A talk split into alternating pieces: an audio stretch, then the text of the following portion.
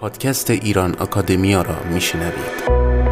نخستین اکادمی فارسی زبان آنلاین علوم انسانی و اجتماعی فراتر از مرزهای جغرافیایی تحصیل بدون سانسور تحصیل رایگان فرصتهای برابر هوای تازه.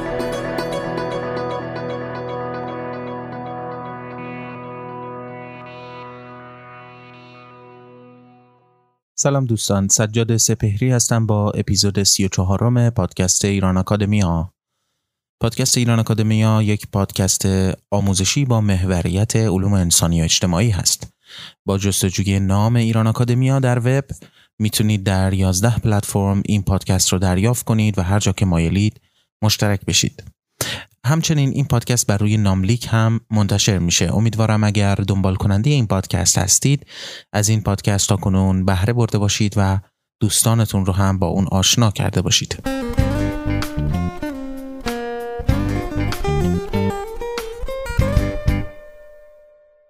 این اپیزود اختصاص داره به سومین بخش از گفتگوی سعید پیوندی استاد دانشگاه های لورن فرانسه و ایران اکادمیا با علیرضا منافزاده پژوهشگر تاریخ و علوم اجتماعی. نام این بخش از گفتگو هست پرابلماتیک در پژوهش تاریخی. یادآوری می‌کنم که شما می‌تونید در تلویزیون اندیشه و کانال یوتیوب ایران اکادمیا و همچنین پس از اتمام پخش گفتگوها در سایت آگورا تریبون ایران اکادمیا این گفتگو رو ببینید و بشنوید. با هم میشنویم بخش سوم گفتگو با علیرضا منافزاده رو با عنوان پروبلماتیک در پژوهش تاریخی.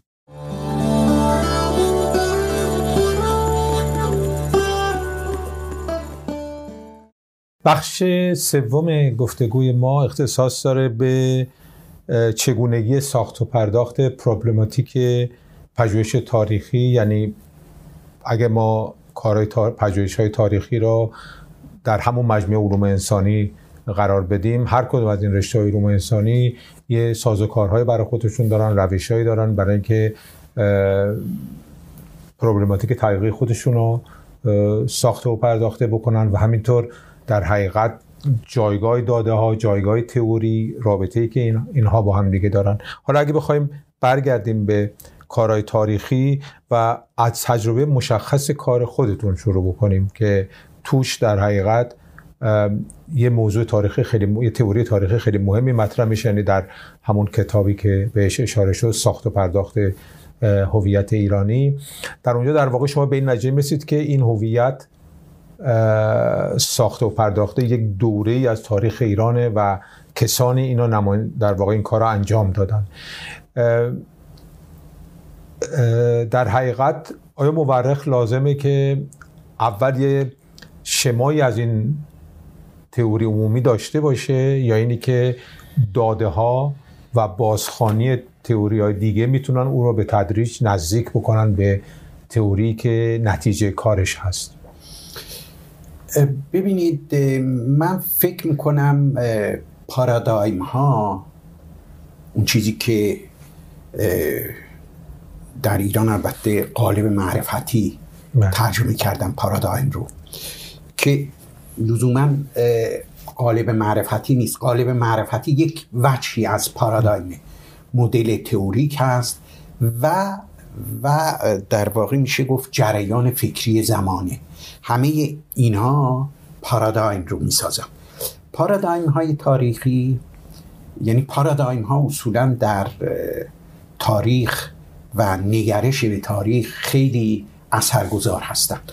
و رویدادهای بزرگ تاریخی معمولا پارادایم ها رو عوض می‌کنن. یعنی مثلا ایران رو اگر در نظر بگیریم بعد از مشروطیت یا در زمان مشروطیت.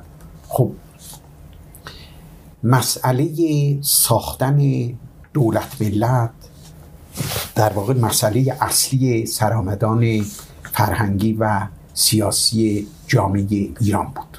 خب بعد تاریخی که باید نوشته می‌شد برای ساختن دولت ملت تاریخ ملی یا ناسیونل ناسیونال باید می بود یعنی تمام تاریخ نگاران اگر مال اون دوره رو نگاه بکنیم از پیرنیا بگیرید حسن تقیزاده تا عباس اقبال آشیانی بعدها کسروی حتی بعدها نمی‌دونم زرین کوب آدمیت همه این دوره رو ما در نظر بگیریم. یعنی از زمان مشروطیت تا انقلاب 1979 ما می‌بینیم که مشغله اصلی مورخان نوشتن تاریخ ناسیوناله تاریخ ناسیونال. و این تاریخ ناسیونال خب هر کسی گوشه ای از اون تاریخ رو می نویسه و این در واقع نوشتن تاریخ ناسیونال که بیشتر تاریخ سیاسی پارادایم اصلی اون دور است. بعد از انقلاب این پارادایم یه مقدار عوض میشه. نمیگم کاملا از بین میره. یعنی تاریخ ناسیونال همچنان نوشته میشه. یعنی کسانی به هر حال به دنبال نوشتن تاریخ ناسیونال هستن. ولی به هر حال یه عده میان مثلا انتقاد می‌کنن به نحوه نوشتن و نحوه در واقع روایت تاریخ ناسیونال و در این دوره مسئله هویت به نوع دیگری مطرح میشه. یعنی در زمان مشروطیت هویت رو باید می ساختند در بعد از انقلاب در واقع نحوه نگرش به اون هویت ساخته شده تبدیل به یه نوع پارادایم میشه. من فکر می‌کنم همین باعث شد که من برم به دنبال این مسئله البته عرض کردم من گفتم چون داشتم کتاب های گوبینو رو میخوندم متوجه این موضوع شدم که ایرانی های نیمه دوم قرن 19 با ماها بسیار فرق داشتن و اصلا نگاهشون به ایران و ایرانیت از زمین تا آسمان با ما. حتی شاید لازم باشه در مورد گوبینو یکی دو دقیقه هم صحبت بکنید برای اینکه دوبار اشاره شده ویژگی گوبینو چی بوده و چون به یه نویسنده معمولی نیست و نگاهش هم به مسائل نگاه معمولی نبوده. گوبینو می‌دونید که وزیر مختار فرانسه بود در دوره ناصر نیشا در ایران. در 1853 کتاب آسیا در کتاب سه سال در آسیا رو نوشته و بعدش اون ادیان و فلسفه در آسیای میانه رو نوشته که بیشتر مربوط به ایران دیگه یعنی همش به جامعه ایران پرداخته. اونجا جالبه وقتی که مثلا از سرآمدان فرهنگی ایرانی صحبت می‌کنه مثلا وقتی که از اونها معذرت می‌خوام. درباره تاریخ ایران می‌پرسه اونها وقتی درباره در درباره تاریخ ایران صحبت می‌کنم اصلا یه چیزایی میگن که ربطی به این تاریخی که ما می‌شناسیم نداره ها. مثلا رستم جز تاریخ ملی ایرانه ها. مثلا رستم بعد مثلا رستم رو وصل می‌کنم به شاه عباس خب بعد یه چیزی که برای من خیلی جالب بود این مسئله احساس تعلق به یک کشور. مثلا گوبینو یه سفری رفته بود به شمال ایران بعد وقتی از یک دهی میگذشته این دهاتی ها دورش جمع میشن این اروپایی خارجیه. میان بهش میگن که آقا ما از شما خواهش می‌کنیم برید به این تزار روسیه بگید بیاد این منطقه ما رو هم زمینه امپراتوری خودش بکنه و خیال ما راحت بشه. یعنی اون احساس تعلق به یک کشور به یک دولت در اون زمان وجود نداشت. کازمزاده ایران شهر این نکته رو خیلی خوب بیان می‌کنه در یکی از مقالاتش در مجله ایران شهر. میگه وقتی یک فرض بکنیم روستایی یا یک شهری مثلا از آذربایجان یا از خوزستان میره به یک شهر دیگر یا میره به یک ولایت دیگر میگه رفتم به غربت. یعنی یک شیرازی مثلا در احواز خودش رو در خانه خودش حس نمی کرد یا مثلا یک تبریزی وقتی می‌رفت تهران می‌رفت به قربت یعنی احساس تعلق به یک کشور وجود نداشت. این ملت هم بیشتر به وابستگان به یک دین گفته می‌شد. به یک دین گفته می‌شد و آدم ها هم وقتی خودشون رو تعریف می‌کردن بیشتر یا با دینشون تعریف می‌کردن و یا با شهر و روستاشون و یا منطقه‌ای که در آن زیسته بودن و پرورش یافته بودن. در نتیجه این رو من یه دفعه با خواندن گوبینو متوجه شدم و گفتم خب این احساس تعلق به یک کشور و این نگاه به تاریخ و این تاریخ در واقع مداومی که در مدرسه و دانشگاه به ما آموختن این کی به وجود اومده؟ در من رفتم به دنبال مطالعه ساخته شدن این تصویر جدید از ایران و ایرانیت. و خیلی ها هنوز فکر می‌کنن که این تصویر رو ما از آبا و اجدادمون به ارث بردیم در حالی که اجداد ما اصلا یه جور دیگه میاندیشیدن. اصلا ایران و ایرانیت یک مفهوم دیگه ای داشت. کسروی میگه دیگه کسروی میگه که من رفتم سراسر ایران رو گشتم بعد دیدم هر کسی وابسته به منطقه خودشه و بعد میگه خونخواه شهیدانی هستن که به دست ایرانیان کشی شدن. حالا انگار مثلا خودش ایرانی نیست ها؟ یعنی این تعلق به ایران و ایرانیت و اینها این یه چیزی است که بعدا به وجود اومده. اون موقع وجود نداره بله تو سفرنامه های معروف بله. در واقع روشنفکرهای زمان مشروطیت یا کوشندگان زمان مشروطیت مثل های سیا خیلی راحت ما این چیزا رو می‌بینیم. یعنی وقتی از این شهر به اون شهر یا از این ده به اون ده میره و مشاهدات خودشون رو می‌نویسن خیلی راحت ما می‌تونیم خیلی چیزها رو توش ببینیم. اگر برگردیم به بحث کلی کلیتر تاریخی برای یک محقق جایگاه تئوری در تاریخ چیه؟ یعنی در شروع کارش در میانه کارش یا در پایان کارش تئوری های موجود یا نظریه جدیدی که ساخته میشه اینا چه رابطه با هم دیگه دارن؟ ببین من خودم تجربه هامو گفتم. گفتم که مثلا من چگونه رفتم به دنبال مطالعه زندگانی و آثار کسروی یا چگونه رفتم در جهت تحقیق درباره ولی نقطه شروع شما تئوری نبود. تئوری نقطه شروع شما یک پرسشی بود که یهو پرسشی بود که یه دفعه به وجود آمد آره به وجود آمد کنجکاو شدم. بعد رفتم و مطالعه کردم یه دنیایی رو کشف کردم بعد شروع کردم به کار کردن که البته خب من استفاده از منابع رو خب کم و بیش بلد هستم و می‌دونم چگونه از منابع استفاده بکنم تا کارم رو پیش ولی آیا تئوری های مشابه در کشور دیگه هم توجه شما قرار گرفت چرا؟ بعدش من مثلا فرض بکنید اریک هاپسبام رو خوندم یا بندیکت اندرسون رو خوندم و بعد دیدم که خب اونا از نظر تئوریک بیشتر به این مسئله پرداختن. و من خاطرم هست کتابم رو تموم کرده بودم.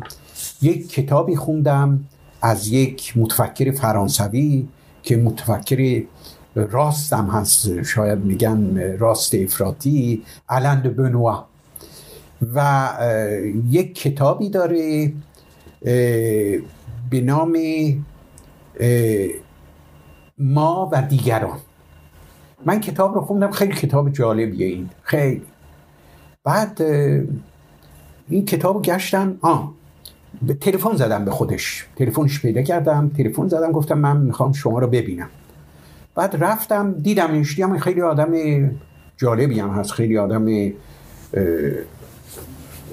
با فرهنگ و خیلی محترمیه و شروع کردم باهاش صحبت کردم که منو یه مقدارم راهنمایی کرد که مثلا فلان فیلسوف در این باره کار کرده مثلا من از فیلسوفانی در کتابم یاد کردم که به مسئله هویت پرداختن و مسائلی در زمینه هویت گفتن که من اینها رو بعدا اضافه کردم. یعنی کارم تموم شده کار تحقیقی من تموم شده بود. ولی کسانی هستن که با تئوری شروع می‌کنن ها؟ یعنی فرض بکنید ب... اینم نیست که مثلا لزوما کارشون دقیق نیست یا مثلا اعتبار نداره. مثلا کار مصطفی وزیری تحت عنوان ایران یک کشور خیالی که به زبان انگلیسی نوشته شده. قبل از کار منم نوشته شده. من البته آشنا نبودم. با این کتابم من بعدا آشنا شدم. این خب از همین نظریه بندیکت اندرسون شروع می‌کنه. اصلا اسم کتابش هم هست ایران یک کشور خیالی. چون بندیکت اندرسونی که میگه ملت ها جماعت های خیالی هستند. و این خب کار دقیقی هم کرده. البته کلی نقد نوشتن و ایرانی ها خیلی برافروخته شدن وقتی کتاب این در آمریکا درآمد که البته به, به فارسی ترجمه نشده و خیلی بهش تاختن. و اون دیگه من اطلاعی ازش ندارم یعنی ندیدم دوباره مثلا. البته یکی دو کتاب چاپ کرده ولی خیلی مطرح نیست در میان ایرانی ها؟ و حتی فکر می‌کنم احمد اشرف در اون مقالاتی که درباره هویت ایرانی نوشته انگیزه اصلیش پاسخ دادن به مصطفی وزیری بوده. و اونجا مثل که یه اشاره اگر درست به خاطرم مانده باشه اشاره ای به کتاب او می‌کنه. یعنی می‌خوام بگم که کسانی هستند که با تئوری ها با نظریه های موجود به سراغ گذشته تاریخی میرن. ها؟ یعنی فرض بکنید مثلا البته بعضی ها یه مقدار مبالغه می‌کنن. مثلا امروز علاقمند به نمی‌دونم آزادی و دموکراسی میشه. بعد میره مثلا در تاریخ ایران نمی‌دونم یک شخصیت هایی پیدا بکنه یا دوره هایی پیدا بکنه و بگه که بله اون موقع مثلا آزادی بوده اون موقع مثلا دموکراسی بوده فلان بوده بیسار بوده. این مقدار یه مقدار از کار تاریخی دور میشه آدم اینجوری کار بکنه. بهتره آدم خب همین مسلمات که شما اشاره کردید از قول ویبر این مسلمات رو همه دارن شما هم که به عنوان جامعه شناس میرید کار تحقیقی می‌کنید درباره نمی‌دونم آموزش در فرانسه یا در ایران یا هر جای دیگر به هر حال یک مسلماتی در ذهن خودتون دارید. ولی ممکنه مثلا برید در طی تحقیق به نتایجی برسید که این مسلمات شما رو مسلمات به اصطلاح آغازین شما رو نقل بکنه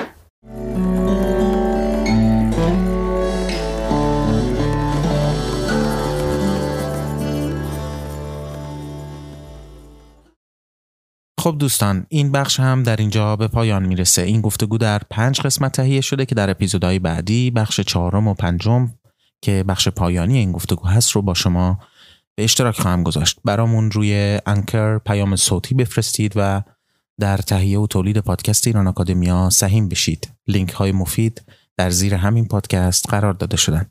اگر این پادکست رو مفید ارزیابی می کنید اون رو با دوستان و آشنایانتون به اشتراک بگذارید و به نشر دانش بکوشید و به شنیده شدن این پادکست هم کمک کنید.